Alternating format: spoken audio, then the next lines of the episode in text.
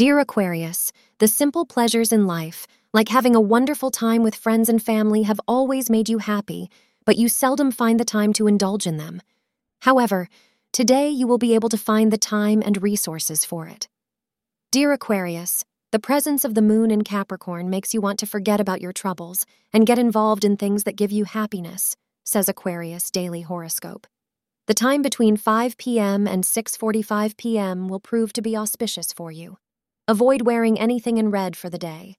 There may be a surprise in store for you if you are involved in a long-distance relationship. One of you is likely to be traveling to see the other today in a much anticipated reunion. Make the most of the time that you have together today, and don't forget to tell your partner anything and everything that is on your mind. Thank you for being part of today's horoscope forecast. Your feedback is important for us to improve and provide better insights.